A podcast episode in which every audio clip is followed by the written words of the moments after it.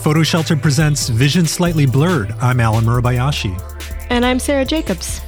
Sarah, unfortunately, in the past week, we lost two really great ones uh, in the photography industry. The first, photojournalist Tom Stoddart, war photographer, uh, globe-trotting photojournalist, as the Washington Post article uh, indicated.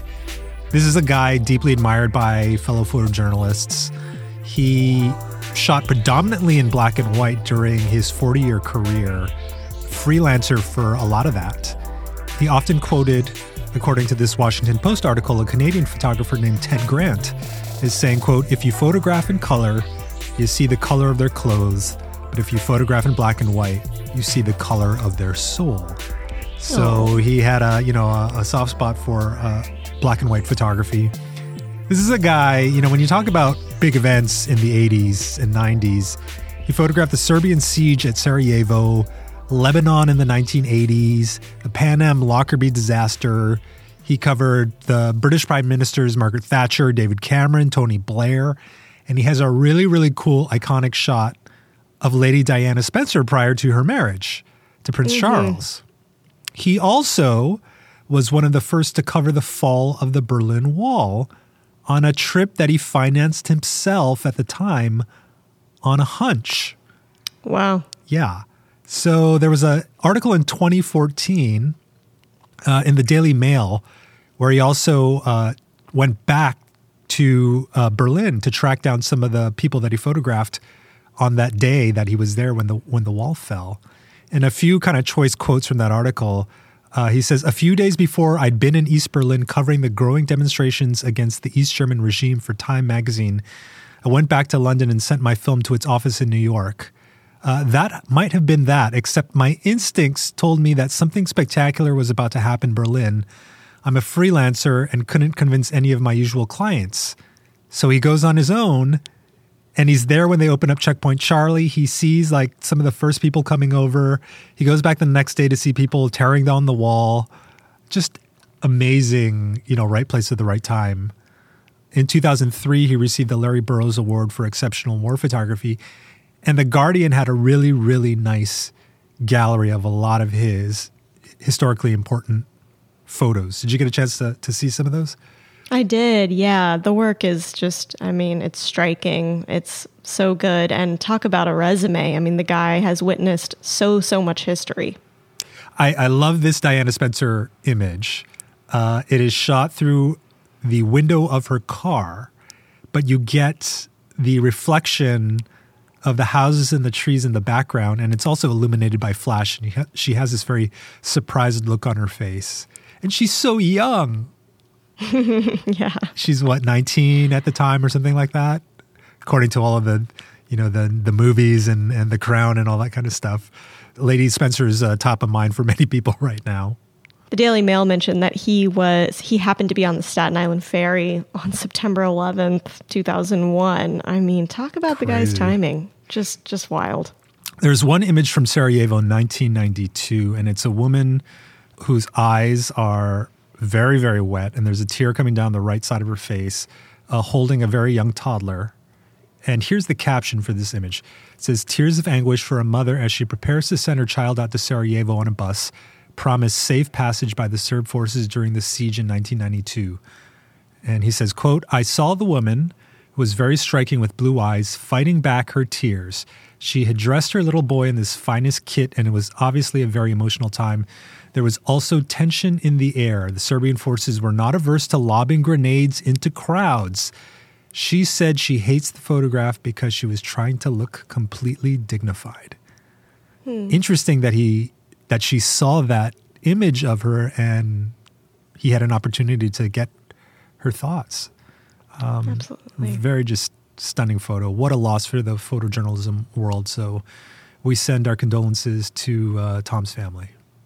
Another incredibly talented photographer that we lost is Mick Rock, who was a British photographer known as the man who shot the 70s. Um, he was 72. He photographed Queen, Bowie, Lou Reed, Iggy Pop, the Sex Pistols, Ozzy Osbourne, the Ramones, Joan Everybody. Jett, Talking Heads, Motley Crue, Blondie. I mean, if you were anyone in the 1970s, you were photographed by Mick. Um, he was born in Hammersmith, London, and started taking pictures uh, of the local mu- music scene when he was attending Cambridge. Apparently, according to him, the first time he picked up a camera, he was on an LSD trip. so he was feeling feeling creative and liked the sound of the shutter. He moved to New York in 1977 after having first visited with David Bowie in 72 and he was actually Bowie's personal photographer in 72. Yeah. Um, so just the amount of photographs he has of David is just amazing. Um, he says, quote, in a Guardian interview, there's no doubt that New York was darker, more depraved than London. Wow. Okay. Well, I, I wish I could have seen New York in the 70s. It's, this is a loss. This is a big loss. Uh, I can't think of a better name for a rock and roll photographer than Mick Rock. yeah. I right? mean, how do you, you? I mean, and and and that was his real name too. Uh, although he's, you know, he did say a few years ago that uh, he his biological father was actually an American, and so I think he has a secondary birth certificate with a last name Smith or something like that. But Mick Rock is is how he's known. In that same Guardian article, they say in 1996 he underwent quadruple bypass surgery and a kidney transplant. His medical bills paid by the Rolling Stones' former manager Allen Klein, and subsequently enjoyed a career rebirth. He had been irked by the man who shot the 70s tag, considering that it made him sound obsolete. And he photographed swaths of newer artists, including Snow Patrol, The Black Keys, Snoop Dogg, Foo Fighters, Alicia Keys, Yeah Yeah Yeahs, Janelle Monáe, Rufus Wainwright, Lady Gaga, Miley Cyrus, and Pharrell Williams. All of the artists who are like still very, very relevant in 2021. So it's kind of nuts It is. how many decades this guy's uh, career spanned. Absolutely. I, I mean, his variety of shooting styles. I mean, he would shoot live performances, he would shoot backstage portraits, he would shoot the party scene. Like, he really had a wide depth of talent for all types of scenarios. And I really think that it was very influential on the current generation of photographers, you know, just being able to shoot whatever is in front of them Yeah. and make it look fun and wild and good. You know, I've had a few conversations with photographers who were shooting rock and roll back in the 70s and read a number of interviews of other photographers. And man, it seemed like just a crazy magical time. I can't imagine. Before the artists were asking for all the rights, it was just, you know, you know, guy or gal with their camera decides to photograph the band. The band really likes it. They get invited on tour with the band. They do a ton of drugs with the band. They don't remember half the time that they were there. And they come up with these like crazy, intimate, iconic images. Oh, what a blast it must have been. I know. R.I.P. Mick Rock. He R.I.P.. created some amazing work. So, you know, usually former presidents, we're we're really switching the gears here. Former presidents write thick memoirs when they leave the office. Yep. I mean, for example, George W. Bush published the book Decision Points, which was a 481 page memoir. And Obama decided that he needed two books, one of which is yet to be published. you know, it seems like it's a rite of passage after you leave office. Um, and I guess they see it, you know, as like they're writing down a bit of history. Um, now, Trump's post presidency book is not that. it's n- not a thick memoir. The title is Our Journey Together, and it's a picture book, and it's featuring over 300 images from his presidency, which uh, is just uh, an incredible amount of photos for a book, um, and a little bit strange given that he didn't give Sheila Craig, Craighead, who was the um, chief photographer during his term, you know, the same sort of access that we saw Pete Souza get during the Obama years. The book is published by Winning Team Publishing. You you pointed out that there's no photo credit on the cover. Yeah, it's strange. You know, you really didn't hear Sheila's name during the entire presidency. No. And so to have this book, which ostensibly is composed of her photos and other uh, photographers on the White House staff, because otherwise they would have to pay for the the rights usage, and I just don't see them doing that because they have a set of public domain images that are there. It strikes me as just being kind of strange that it is a photo book with no photo credit. I guess I'm kind of curious to see how it does in its sales. I'm sure people will pick it up who are Trump fans, and of course there are millions of, of them. It's not cheap. $79.99 for the book, although again, it's 300 photos, so that's pretty good for a photo book. And if you want a signed copy, I think it's 249.99 Oh, dang. or something like that. Yeah, so got to pay for that You know, signature. Yeah, yeah. Um, you know, I mean, I remember Sheila didn't give that many interviews, maybe like one or two at the very, very beginning of his term, you know, about this new role that she was fulfilling. She worked for the Bush administration um, prior, so she had had some, uh, you know, White House experience. She's a really good photographer. Um, so I'm sure that there's some some good shots in the book. I have no interest in buying it. I think it makes perfect sense that Trump would come out with a picture book, you know, rather than like a thick memoir. He has always relied on and understood the power of photography when it comes to his brand and his image and his reputation and he knows what his audience wants. And I think it's kind of perfect. I, I thought the design was actually kind of smart too. I was looking at some of the galleys that were published on that f- the website, um, and the typical page layout is that there's a photo on the left, and then on the right there's a handwritten caption with his handwriting in fat sharpie that they photographed for the right side of the page. So there are Yeah. these diptychs that has a very Trumpian look and feel to it.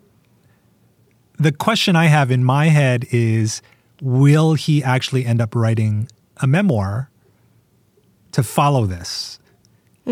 And everybody knows like Art of Art of the Trump was that the name of the book back in the 80s? Art of the Trump was ghostwritten. Art of the Art of the oh, Deal. yeah. Art of the Deal. Art of the deal. Yeah, yeah, yeah. Was ghostwritten. So I'm not sure that Trump is able to actually write a complete memoir on his own. Uh, plus, he's getting up there in age as well. So uh, it'll be interesting to see what books follow from Winning Team Publishing after this book comes out next month. On Twitter, there was an announcement that the Environmental Photographer of the Year was recently crowned, and the grand prize winner, Antonio Aragon Renuncio, took home 10,000 pounds, British pounds, for his image of a sleeping child in the ruins of a building near a beach, allegedly in Ghana. Now, the BBC and a few other outlets published the winning gallery and winning images, and a number of people on Twitter were really taken aback by this particular image. Benjamin Chesterton, who we've talked about a number of times on the podcast, otherwise known as Duck Rabbit Blog on Twitter, initiated a fairly lengthy discussion thread starting with three important questions about the winning photo. Number one, why is the child sleeping in the sun? Number two, why is the child sleeping in an abandoned house? And number three, is it because the child is black that the judges don't ask these questions? Lots of discussion on this particular uh, image. And I came across tweets from two other photographers. Uh, the first is the UK based Sean Connell, who runs the Black Gaze website and Twitter accounts, and Nana Kofi Acquah, a documentary photographer and director from Ghana, uh, from where the winning image was taken. I emailed them uh, a set of questions to see if they'd be interested in answering because they had just some really, I thought, really insightful things to say on Twitter. Um, and Sean, one of the choice quotes that Sean had, I asked him uh, what visual violence meant because, you know, we've heard of obviously emotional violence and physical violence, but visual violence is something that I've come across a bunch in the past year or two, and I wanted to get a good definition. And he said, quote, visual violence is the impact caused by the constant, unrelenting, and dehumanizing way black and brown skinned people are depicted visually. If it's not poverty, it's plight. If it's not plight, it's pain. If it's not pain, it's poverty. It is a circle of confusion that reinforces tropes and stereotypes that have been around in photography since its inception. Gotta agree with that. Gotta agree yeah, with that. that's a very good definition. And then Nana, who actually has been a judge for World Press uh, Photo and some other uh, important photo contests, said that contests are becoming more inclusive. So it's now common to find both jury and competitors coming from all around the world. But this hasn't changed much. because how we see hasn't changed, which I also thought was very insightful because it doesn't matter how diverse the judge uh, the judge jury becomes and how diverse the applicants come if they're just replicating stereotypes and tropes that they've seen that have won in the past as well. And we talked about how winning photos kind of set the tone for specific genres of photography. Uh, so I think this is also a very astute uh, observation. One of the things that Benjamin also brought up was that this, you know, the child sleeping in the sun and Nana, who's from Ghana, and Ghana's like five degrees off the equator, um, said nobody leaves their kid in the sun.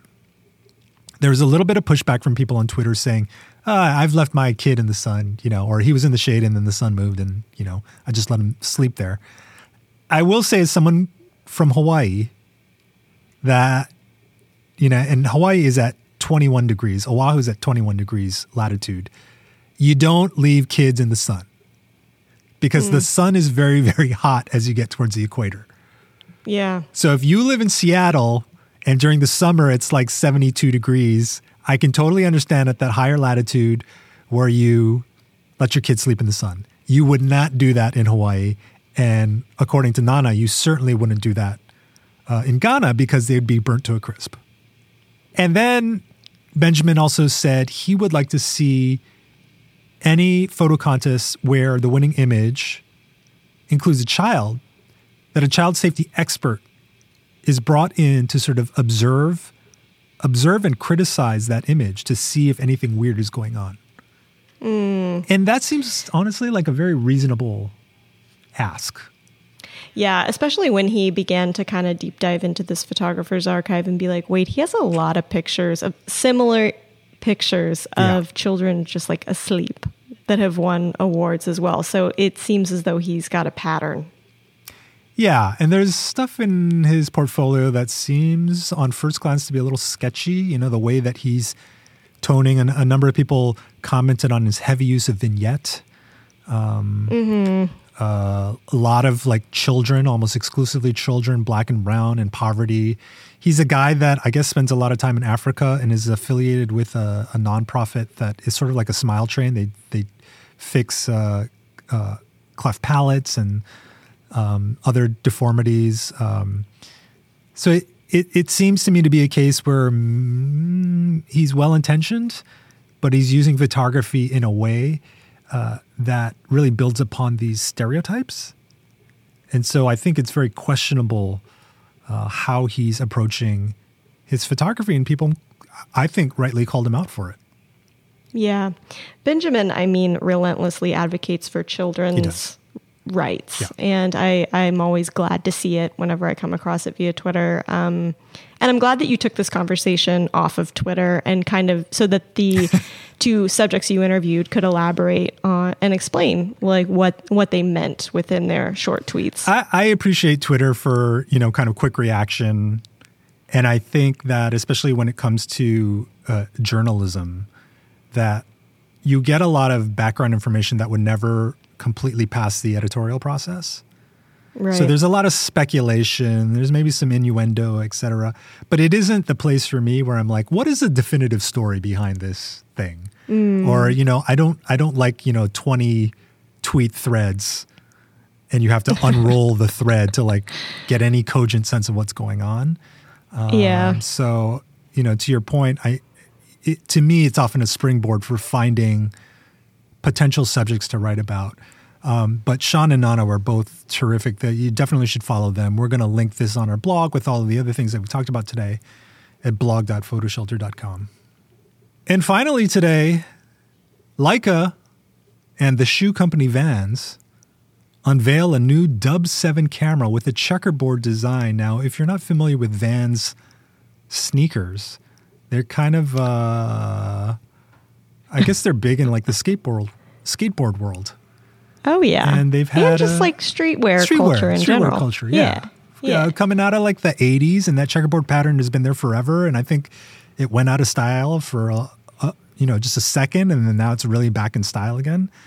Um, I thought it was interesting to note that this is a co-brand with the cheapest camera that they have This is D-Lux Seven. Oh, and how much is this one? This one's like like fifteen hundred dollars, which is also Oh, insane. God. You know, considering Yeah, what it right. is. Um, Yeah. Whereas some of their other collaborations, like the Lenny Kravitz model, is with their flagship M M10 or M9 at the time. I can't remember exactly what it is. So I remember it being insanely expensive. yeah, that that thing is like five thousand, six thousand dollars. yeah. I'm really curious to know what the calculus is for saying, okay, Kravitz gets the expensive camera, and Vans gets the cheap camera. You know what? They look at the potential market, Alan, and they're like, hmm, how much do these people make? May- I mean, that's probably what it is. And, and, you know, I think there's a tendency to be really cynical about Leica, given their current reputation for being like the rich guy's camera. And, you know, it's the typical, oh, doctors and dentists are going out and buying these cameras. But they clearly know their audience, given that these collaborations keep getting produced. You know, every year we see some new collaboration that everyone rolls their eyes at, and yet they, I guess, it's profitable enough for them to keep doing it. Oh yeah. This this makes sense. Like I remember when Jonah Hill was like photographed, you know, having his Leica Right. on him and we talked about it on the show. I mean, he's the one who directed Mid 90s, which is all about skater culture. So this, Ah. you know, partnership with Vans, it makes sense. Well, I think we, I think I wrote a whole uh, blog article on people who use Leicas, or or somebody had. It's weird that I can't remember whether I wrote it or read it. Was that me or was that somebody else? but uh, the musician John Mayer also kind of famously uses Leicas. I mean, there's a whole bunch of celebrities. I think uh, Jason Momoa, Aquaman, also uses uh, Leicas. So where are those collabs? Also, where's the Virgil Yeah. Abloh off-white Leica? I would, I, I might Oh. even buy that one, huh? That would fly off the shelves. Right? Fly off the shelves. A white Leica like, with the they- orange tag. I mean, come on. Yeah, that would be cool. That would be cool. Or like with well, no, Supreme has kind of like jumped the shark.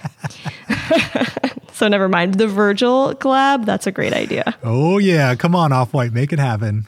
hey, this Thursday is Thanksgiving. You got any big plans, Sarah? Oh yeah, I'm gonna go out of town. I'm gonna have some good turkey, um, and it should be fun. How about you? Uh, gonna have some people over to the apartment. Little small gathering, COVID, you know, approved gathering. Uh, Nice. gonna bake a turkey, but uh, I guess it's a nice time to say thank you to our audience for listening to the show. This is actually episode 131. We've been doing this for over two years now. Wow, that's wild. And you're right. Thank you guys for keeping on listening and getting to the end of the show if you're hearing this. And if you did get to the end of the show, you might as well smash that subscribe button. Leave us a rating. You can always tweet at us at PhotoShelter, or as Sarah pointed out last week, if I wrote something really controversial, you can just tweet at me at Alan3M. Yeah. Everyone have safe travels. Have a great holiday. We'll talk to you next week. Bye bye. PhotoShelter is the online leader for photography websites and workflow tools. Archive, distribute, and sell your photos in a mobile-friendly, responsive website. Try one free for 14 days at photoshelter.com slash podcast. Then download one of our free educational guides at photoshelter.com slash resources.